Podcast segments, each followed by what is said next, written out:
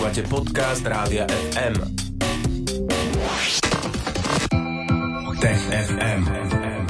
Budúcnosť je dnes. Pekné popoludne želáme Tomášovi Prokopčakovi z Osme. Ahoj, vítaj. Ahoj. Ahoj Tomáš, aj dnes si priniesol dve zaujímavé témy. Budeme sa rozprávať aj o konci a prehliadača Internet Explorer. Ten končí. Poďme sa naň pozrieť, kedy vznikol a ako sa mu darilo. Vznikol relatívne dávno, vlastne v roku 1995, takže ono je to 27 rokov a včera skončil. Microsoft po týchto takmer troch desaťročiach už minulý rok teda oznámil, že skončí tento rok. No a v stredu bol ten deň, kedy sa oficiálne môžeme vlastne s touto legendou internetu a internetového prehliadania rozlúčiť. No, ja som zachytila aj rôzne memečká, ktoré ohlasovali tento koniec. Prečo sa teda Internetu Exploreru prestalo dariť? Pretože mal konkurenciu, ktorá bola bystrejšia, rýchlejšia a užívateľsky príjemnejšia. Predsa len prišiel Google Chrome, prišlo Safari, prišiel Firefox, prišlo vlastne dokonca aj od Microsoftu Edge, teda jeho nástupca. No a jednoducho tento ako keby internetový dôchodca, ktorý síce prešliapával v celú tú cestu a, a teda on a možno pamätníci si ešte pamätajú Netscape uh, Navigator, tak uh, kedysi dávno v takých tých punkových divokých časoch internetu vlastne spôsobili to, čo dnes máme. No ale on bol jednoducho horší vo všetkom a vlastne asi iba naše úrady sú posledné, ktoré používajú uh, povinnosť používať Internet Explorer. Nedalo sa ho nejako zlepšiť? Tam na tom internetovom prehliadači sa nedá už nič updateovať? Alebo vieš, čo myslím? Že musel skončiť? Asi nemusel skončiť. Keby sa teda Microsoft strategicky rozhodol, že teda opraví tento prehliadač, tak možno by ho vedel technicky opraviť, ale problém bola už tá povesť. Jednoducho poškodená bola príliš.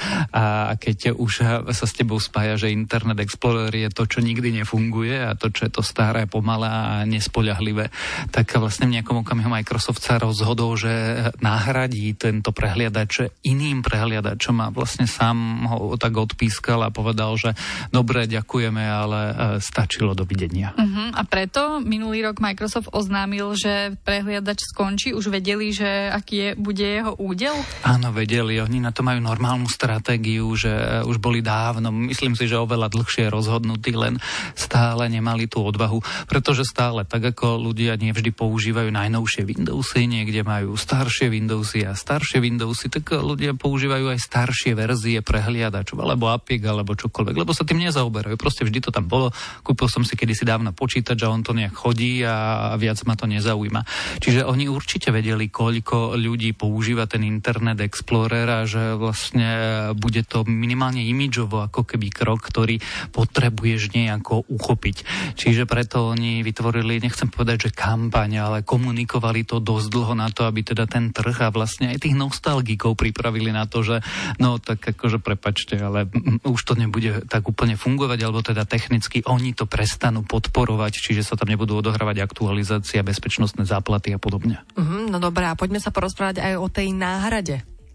Tá náhrada je taká, že vlastne internet má internet, Microsoft má prehliadač, mm-hmm. ktorý je ako keby náhradou Internet Exploreru. Práve v tom Edge je tá funkcionalita dokonca aj spätnej compatibility. Čiže veci, ktoré kedysi dobre išli len v Internet Explorere, by e, tak mali fungovať aj v, tom, v tej náhrade. No ale e, v skutočnosti za tie roky e, z monopolu, ktorý Internet Explorer mal ešte v roku 2004-2005 vlastne internet bol Internet Explorer, lebo 95% ľudí používali práve tieto, tento prehliadač, že vlastne tá ikonka, tá slávna modrá ikonka pre nás znamenala internet. Mm-hmm. A, tak to sa zmenilo dneska, vlastne väčšina ľudí používa Google Chrome alebo Safari, pretože na mobiloch máš ako keby predchystaný ten Chrome, väčšina ľudí teda je browsuje na internete dnes z mobilných zariadení, čiže máš predchystaný ten Chrome, Apple má predchystané to Safari, čiže ani ti nenapadne, že by si niekde mala hľadať Internet Explorer, keď teda nepotrebuješ komunikovať so Slovensko SK. A v skutočnosti už ani zase znovu nad tým nerozmýšľaš. Čiže tie firmy, ktoré vlastne tie platformy, či už sú to Androidy alebo sú to iOS, tak e, tam nachystali niečo iné. No a ten Internet Explorer tak nejak dožíval, bol vždy horší, pomalší a nespolahlivejší, no tak e, šikovnejšia konkurencia vlastne urobila to isté, čo urobil Microsoft v tých 90. rokoch a nahradila ho niečím lepším. Uh-huh. A ešte si povedzme, že prečo je ten prehliadač historicky dôležitý. Pretože bez neho, a už sme to načali teraz pred chvíľkou, by sme asi nemali internet tak, ako ho poznáme. Pretože jedna vec je mať internet, mať e, technologickú infraštruktúru, servery a káble a presieťované a vedieť vyhľadávať a poznať protokoly a, a tak ďalej. Ale normálny človek, ako, ako sme my traja, pre nás internet je to, že akože kliknem na nejakú ikonku, ono sa to tam objaví a ja napíšem, kde chcem ísť. No a to niekto musel vymyslieť. A ten niekto vymyslel ten Internet Explorer. Nebol jediný, ale bol najpopulárnejší v tej dobe, keď sa ako keby rodilo to užívanie internetu, tak ako ho dnes poznáme.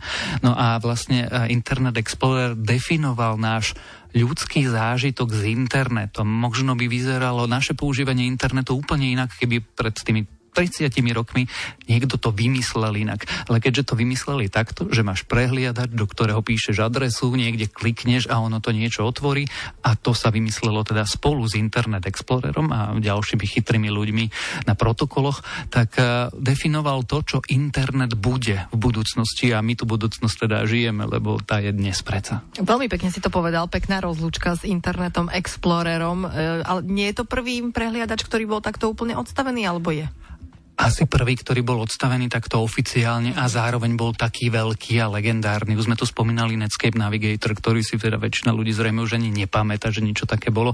Boli všelijaké prehliadače, ktoré proste neprežili. Bing si možno niekto z vás mm. spomenie a proste no tak e, neboli dosť e, užitočné, neboli dosť rýchle alebo jednoducho nepresvedčili ľudí, aby ich e, dosť používali. Mm-hmm. Tak sú teraz možno v nejakom múzeu prehliadačov. Myslíš, že také niečo existuje? Existuje? Na internete? Minimálne na internete uh-huh. samozrejme existuje a tak ako keď eh, hľadaš a chceš si pozrieť, ako vyzerali niektoré weby eh, v 90. rokoch, tak sa k tomu dá dopátrať. Uh-huh. Tak zrejme budú aj takéto uh, múzea.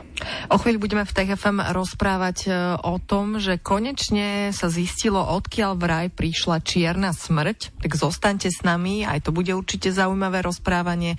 Máte naladené Rádio FM.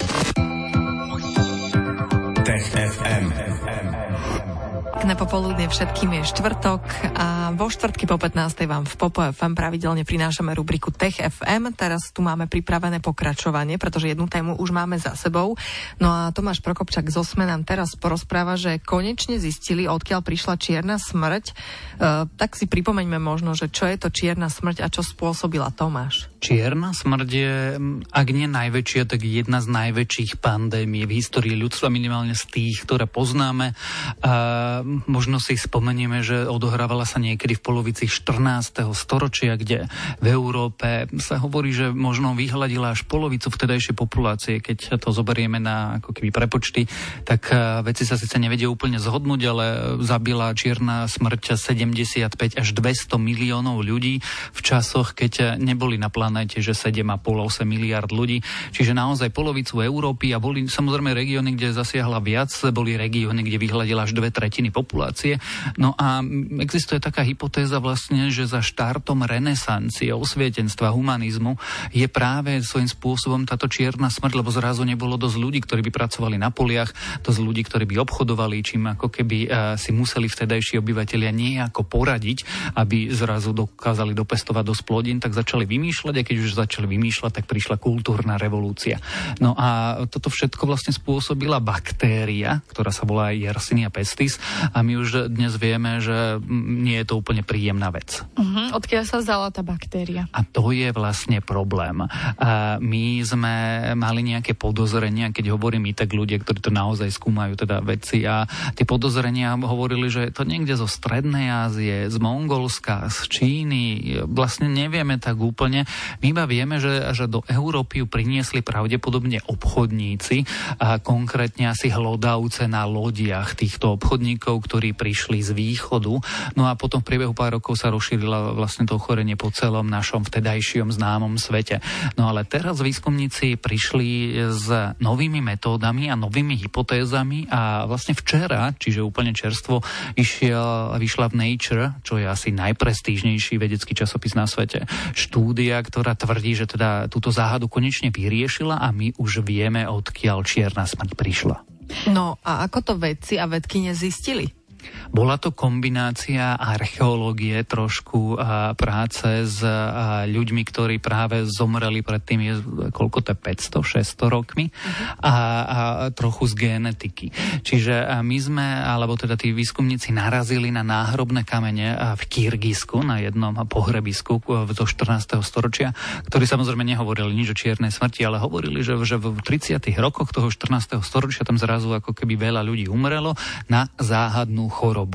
No a potom výskumníci začali teda ako keby vykopávať tie pozostatky a následne robili e, jedna génovú analýzu tej baktérie a teda toho, čo našli v tých pozostatkoch. A ukázalo sa, že na niektorých zuboch naozaj našli časti génomu tie, tejto baktérie, alebo teda jej variant. No a to už e, je asi jednoznačný dôkaz, že keď teda ako keby v roku 1338 umreli ľudia v tom regióne, no a tí ľudia zároveň zároveň majú na sebe stopy tejto baktérie Čierneho moru, tak eh, keďže toto je ako keby pacient nula a miesto nula, odkiaľ sa to rozšírilo ďalej, tak asi to je ten pôvodný pôvod, odkiaľ sa to rozšírilo od ľudí ďalej na iných ľudí. Uh-huh, takže to by bol ten pôvod čiernej smrti. Prečo je Tomáš dôležité toto vedieť? Už len preto, že teraz sme druhým rokom v pandémii a hrozne nás zaujíma, ako sa pandémia šíri, kde začína, prečo začína a ako potom postupne postupuje. Samozrejme, že už nežijeme e, v dobe obchodných plachetníc a veľkých karaván, ktoré ako keby prenášajú niečo pomaly. Nežijeme v dobe, keď ako keby pandémia trvá 30 rokov alebo 100 rokov, pretože sa šíri pomaly a ako keby roky trvá, kým sa prenesie z jedného miesta na druhé. Tu za pár dní preletíš autom, znov, e, preletíš autom, preletíš lietadlom z Nového Zélandu až niekde do New Yorku. No ale to, odkiaľ tie pandémie prichádzajú, odkiaľ tie uh, obrovské nákazy prichádzajú, je stále otvorená otázka. Veď my dodnes nevieme vlastne, že, alebo nie sme si úplne istí, ako sa koronavírus preniesol na človeka. A toto isté je pri tej čiernej smrti. Tam sme si už istí, že, že vlastne pôvodný rezervoár sú pravdepodobne potkaní a práve v tom regióne, v tom Kyrgyzsku, už dnes vieme, že uh, podobné baktérie, ako je Yersinia pestis, žijú v tých spoločenstvách potkanov. Vlastne bolo otázkou času, kedy sa prenesú na človeka človeka a potom od tých ľudí z toho regiónu ďalej do sveta. Ďakujeme ti Tomáš za tieto informácie a nové poznatky. Aj dnešné TGFM bolo mimoriadne zaujímavé, takže už teraz sa tešíme na to ďalšie, ktoré pre vás odvysielame opäť vo štvrtok po 15. Tomáš Prokopčák zo SME tu bol s nami aj dnes. Tešíme sa teda na teba aj o týždeň, Tomáš. Maj sa pekne, ahoj. Ahoj.